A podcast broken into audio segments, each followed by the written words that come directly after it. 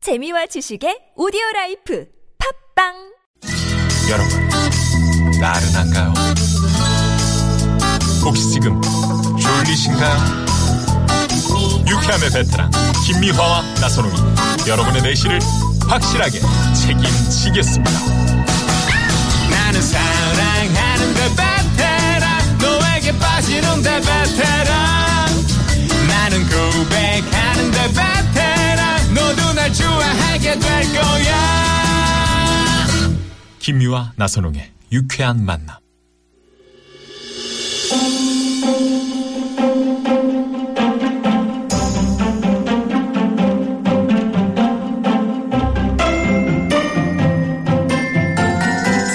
비밀의 책장.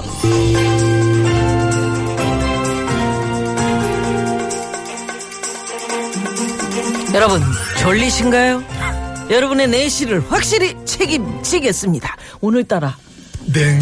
너무 너무 힘이 들어가 있는 음. 비밀의 책. 유쾌한 만남 2부의 문이 활짝 열렸습니다. 매주 화요일 비밀의 책장 출판평론가 김성진 씨 그리고 최고의 성대모사 개그맨 안윤상 씨와 함께합니다. 어서 오세요. 어서 오세요.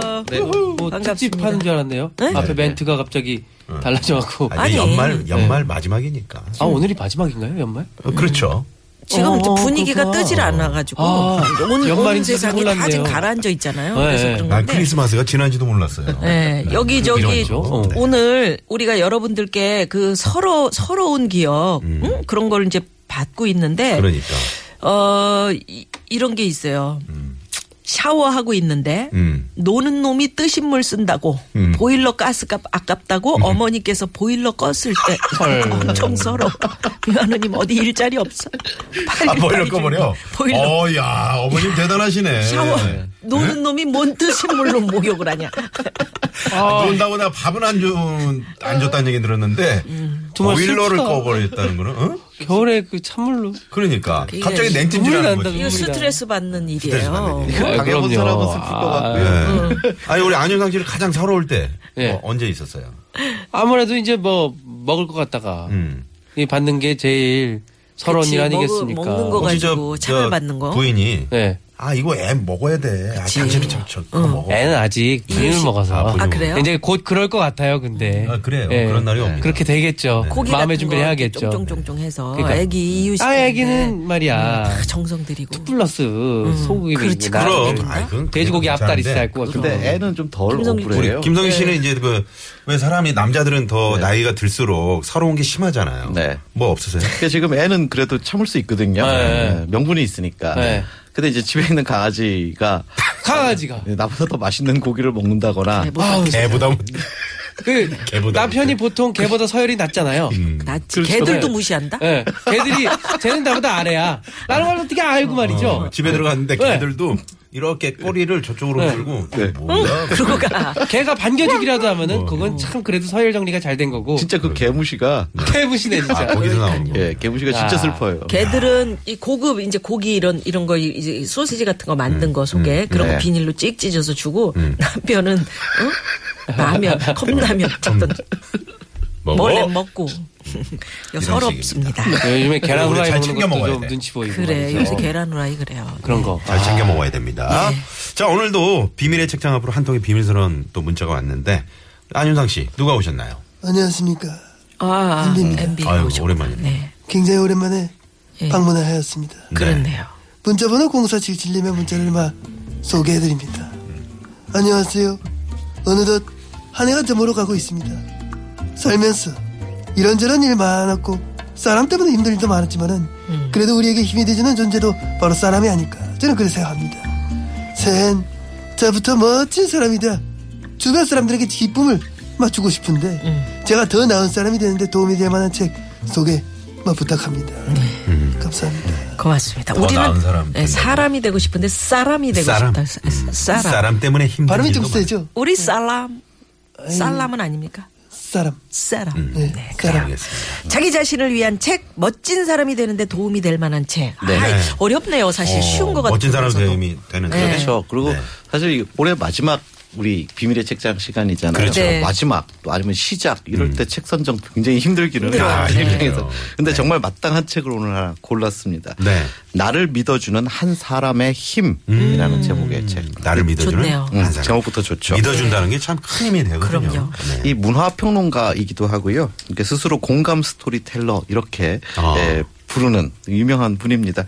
음, 그 박상미 씨의 신작 에세이인데요. 아, 꿈을 이룬 사람 곁에는 음. 반드시 한 사람 특별한 어떤 한 사람들이 있었다라는 겁니다. 네. 이 책은 바로 그 한 사람의 위대한 힘에 대해서 어, 이야기해주고 있는 그런 일종의 아. 공감 에세이라고 할 수 있는 책입니다. 네. 네, 네. 공감 스토리텔러 이름이 참 재밌는데. 그러게요. 그쵸 이분이 어, 어떤 박성미 분이지? 네, 작가? 예, 듣고 계실 것 같아요. 그러게요. 네. 우리 방송을.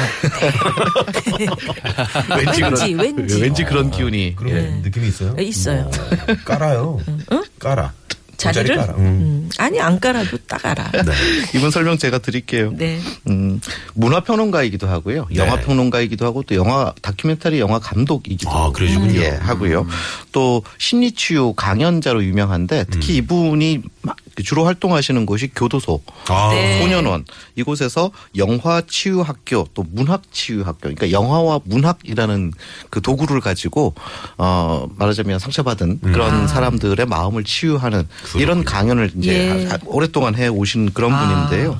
음, 어쨌든 다양한 활동을 하고 있지만 이 한 가지의 키, 그 키워드가 바로 공감, 공감. 또 키워드 이 두 가지 단어라고 볼 수 있는데 음. 네.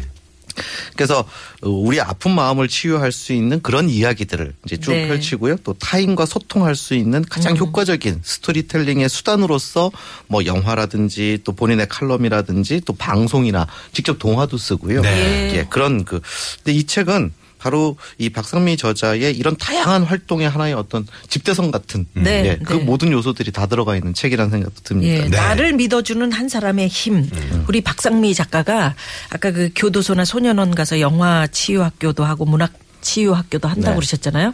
지금 아마 교도소 안에서 음. 어, 그 많은 분들과 함께 이 방송을 듣지 않을까 이런 음. 또 그 생각을 해봅니다만은. 네.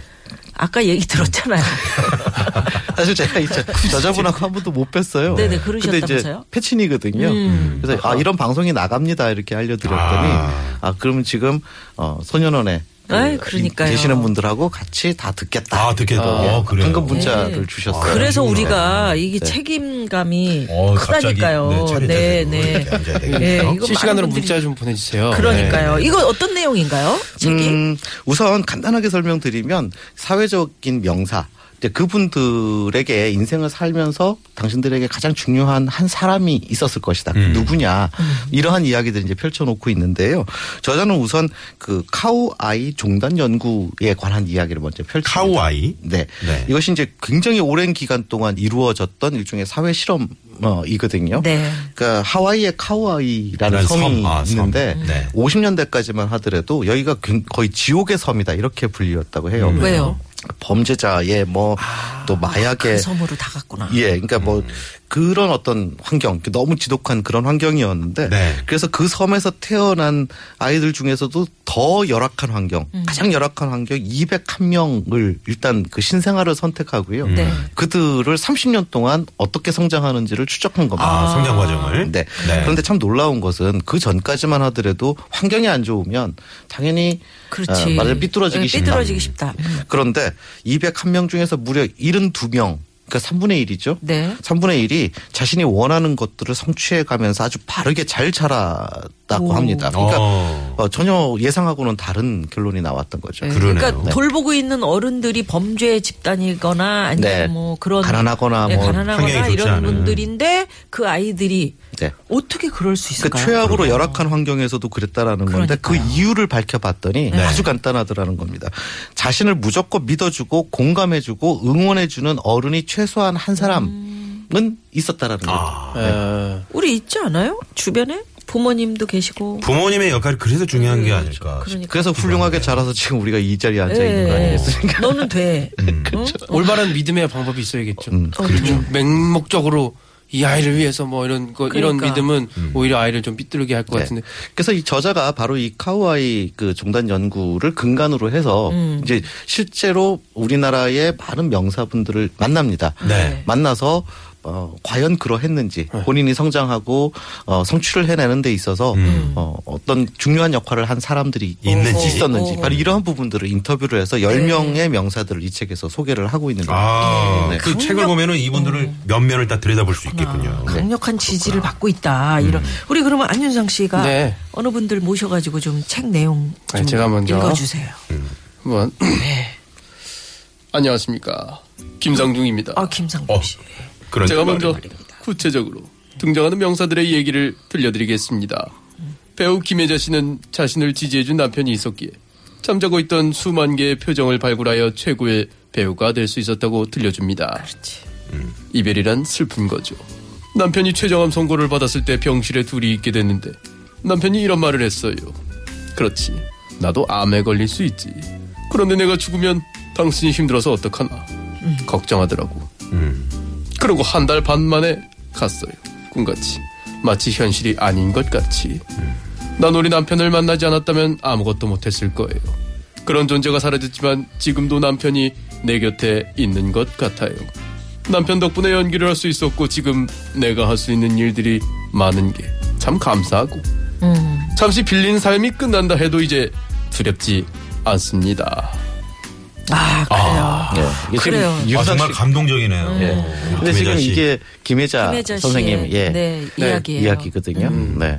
밖에서 최종원 씨에 더 가깝다는 그러니까 음, 좀- 목 그 지금 감동적인 저 황 PD, 얘기하는데 지금 감동적인 얘기 지금 목소리 분석할 아니, 그걸 때입니까? 왜 밖에 지금 우리가 분석을 책을 하고- 분석하려고 그러는데 아 이게 비밀의 책장이에요. 책을 분석해야지 왜 공감이 아니고 비밀의 목소리도 아닌 말이에요. 그러니까 안 네. 되는 거죠. 네. 아니 근데 정말로 이렇게 옆에서 누군가가 나를 사랑해 준다라는 네. 그런 그 마음 하나만 가지고 믿고 네. 가면 삐뚤어지지 않고 잘 될 수 있다. 음. 그게 힘이라니까. 그게 힘이라는 근데 그게 뭐 말씀이신 거죠. 어마어마한 교육 어마어마. 이런 것이 맞아, 그게 아니고요. 아니에요. 네. 그러니까 신경림 시인도 여기 지금 책에 등장을 하는데 네. 초등학교 때 음. 선생님께서 어, 시- 너는 시인이야 시인 이렇게 음. 불러주셨대요. 글을 잘 쓰고 하니까 그래서 본인은 너무 당연히 나는 시인이 될 거야 이렇게 꿈을 꿨고 어, 결과적으로 지금 그야말로 우리나라를 대표하는 대시인이 되셨잖아요. 음. 아니 그러니까요. 저도 초등학교 아니, 때 어렸을 때부터 선생님이 예, 초등학교 너 코미디언 같다. 어. 너 코미디언 될 거야. 미화는 너는 그 콧구멍이 이렇게 벌렁벌렁하면서 너 잘 웃기냐? 코미디언 되지. 그러니까. 안현석 저도 씨도 안 아니, 그래요. 저도 제 전 저 같은 경우에는 응. 이 성대모사 친구가 친구가. 음. 네, 정말 너 음. 잘한다. 음. 어릴 때부터 친, 참- 정말 친하게 지내는 중마고가 너는 이거 외에는 잘 수 있는 게 아무것도 없으니까 음. 너는 무조건 이걸 해야 돼. 어, 이러면서 옆에서 넌 이거 하나는 최고야. 어, 그러니까. 저도 어렸을 때부터 네. 어? 개그맨이 될 것 같다고. 그랬는데 잘못된 거잖아. 잘못됐어. 음. 근데 이 꼭 어렸을 때뿐만이 아니고요. 네. 왜 그래? 가령 그 표재순 그 연출가 네. 네네. 또 등장을 하는데 이 생계 때문에 그 사실 그 말하자면 배고픈 직업이었잖아요. 음. 네. 그러니까 이제 그 앞에서 꿈을 포기하려는 자신에게 아내가 정신 차려라 이렇게 크게 호통을 쳤는데 에, 그 바로 아내의 힘 때문에 자신이 오늘날 이제 그러한 어, 말하자면 용기를 내고 지금의 그런 어떤 위치를 네. 가질 수 있었다 이런 음, 설명도 나오거든요. 그래요. 뭐 그러니까 언제 어디서나 우리가 누구에게든 좀 믿고 공감해주고 어, 그럴 수 있는 존재가 되면 참 좋겠다. 네, 네. 어, 가족이 아니더라도 정말 이웃에서 따뜻하게 네. 그 관심을 보일 때 그 사람의 한 인생을 구할 수 있다. 네. 네, 그런 저- 거잖아요. 네. 자, 문화평론가 황현산 교수님의 말씀 좀 들어보려고 하는데, 우리 유시민 전원책 콤비에게 좀 부탁을 드려봐도 될까요? 두 분 어서오세요. 안녕하세요. 유시민입니다. 아 예. 전원책인데요. 왜 맨날 저 유 작가만 먼저 소개해요? 아니 장유서 아, 모릅니까? 보통 지지 마시고요. 아니 네, 그래도 별 나이 그렇게 많이 안 드셨다면서요. 아니 그래도 어, 외모. 면가를 보세요. 네, 네. 얼굴을 보고 말하란 자, 말이에요. 오늘은 그러면 먼저 예, 우리 저전 변호사님 나 먼저 먼저 할 읽으세요. 거예요. 네, 네. 오늘 무조건. 먼저 읽으세요. 한 사람이 다 하면서 뭐 저래. 자, 아, 들어봐요. 나이 들수록 누구나 자기 생각이 완고해진다. 이래 완고해지잖아요. 타인을 배려하고 열린 생각을 가진 사람이라면 청년 때보다 더 멋진 모습으로 노년을 맞는 것 같다. 저렇게 나이 들 수 있다면 늙는 게 두렵지 않다. 라는 생각이 들게 한다. 저 해도 되죠? 네, 예, 네, 예, 네. 읽으세요. 네, 네. 아니 뭐 절 나이 많은 게 뭐 대수라고 자랑이라고. 네. 하지만 많은 사람들이 시간이 흐를수록 꼬집센 노인으로 변신한다. 나이의 향기를 풍길 수 없는 사람들이 나이의 권력을 탐하는 것 같다. 전 변호사님 뜨끔하죠? 안 뜨끔해요. 당당합니다. 가 뜨끔하다는 아니, 거예요. 아니, 싸우지 마시고 그렇게, 들어가세요 아니, 두 분. 그렇게 어여. 시- 네, 아니 네, 너무 네. 오- 오버에서 이렇게 화를 내시는 것 같아요. 어, 캐릭터다 아니, 보니까. 그게 캐릭터잖아요. 아, 캐릭터. 네. 네. 캐릭터를 책에서 보고 사는 그래요. 이 10명의 명사들 이야기를 소개하고 네. 어, 마지막에 만난 사람은 작가 자신이라고요. 어, 음. 작가가 작가 자신을 스스로를 만납니다. 박상미 작가. 예. 네. 그래서 웃을 때 함께 웃어주는 사람은 흔한데 음. 하지만 울 때 함께 울어주는 사람은 아, 말하자면 귀하다 아, 이런 네, 이야기를 그렇죠. 하면서 어, 그 우리가 함께 울어줄 수만 있으면 음. 함께 그 다음에 웃을 수 있다라는 네. 이야기를 합니다. 올드보이 명대사 생각나. 아, 네, 어떤가요? 웃어라 모두 함께 웃을 것이다. 울어라 너 혼자 울 것이다. 아. 좀 거기서는 좀 섬뜩했는데 네. 여기서 들으니까는 굉장히 함께 올 수 있다면 네. 네. 함께 조금 올 다른. 수 있다. 그러니까 우리가 받은 사랑을 일종의 빚이라고 생각하자는 거예요. 음. 그래서 내가 그 누군가에게 받은 그 사랑을 또 다른 타- 사람들에게 그 빚을 갚으면서 네. 만약에 살 수 있다라면 우리 사회가 지금 우리가 막 젊은 사람들이 헬조선 뭐 이렇게 아, 이야기하잖아요. 네. 근데 정말 이걸 예. 그 정말 천국처럼 바꿀 수도 있지 않겠느냐. 근데 사실 책을 읽다 보면 정말 그런 부분들의 설득을 당합니다. 음. 예. 네. 네. 행복 바이러스라는 게 있잖아요. 그렇죠. 예. 이쪽 광화문 광장에 촛불 네. 집회하는 음. 많은 분들 보세요. 그 아니 어떤 분이 따 추운 날 따뜻하라고 막 손난로도 손난로도 갖고 갖다 주시고. 커피도 예. 대접하고 방석도 이렇게 이러면서 깔아주시고. 음. 예, 그게 바로 행복 바이러스를 네, 네. 퍼뜨리는 아무튼 거 음. 아닐까? 이 연말에 너무 잘 어울리는 그런 책인 것 같은데 예. 이 책이 주는 메시지 딱 정리해 주신다면요? 음, 이 책에서 이런 이야기를 합니다. 먼저 이야기를 들어주라는 거. 들어줘. 네. 예. 그러니까 자기가 먼저 막 뭐 말하려고 하지 말고 말씀하신 대로 이 공감은 전염성이 있다라고 이야기를 하면서 음. 내가 타인을 재단하고 판단하기 전에 먼저 그 사람의 이야기를 들어주고 그렇게 해서 공감할 수만 있다라면 진정한 소통이 가능해진다. 이 소통만 우리 사회에서 우리 공동체 안에서 좀 더 더 가능해진다라는 네, 네. 예, 우리 사회가 훨씬 더 밝아지지 않겠느냐 네. 그런 그래요. 메시지를 네. 보냅니다. 네. 예. 두 분 이제 올해 수고하셨고요. 내년 정유년에 네. 네. 다시 뵙겠습니다. 내년에 뵙겠습니다. 복을 많이 짓는 두 네. 분이 되시기 바랍니다. 그래 하겠습니다. 고맙습니다. 네 감사합니다. 안녕히 계세요. 감사합니다. 고맙습니다. 네, 네. 자, 화요일 오후 교통정보 살펴볼까요? 잠깐만요.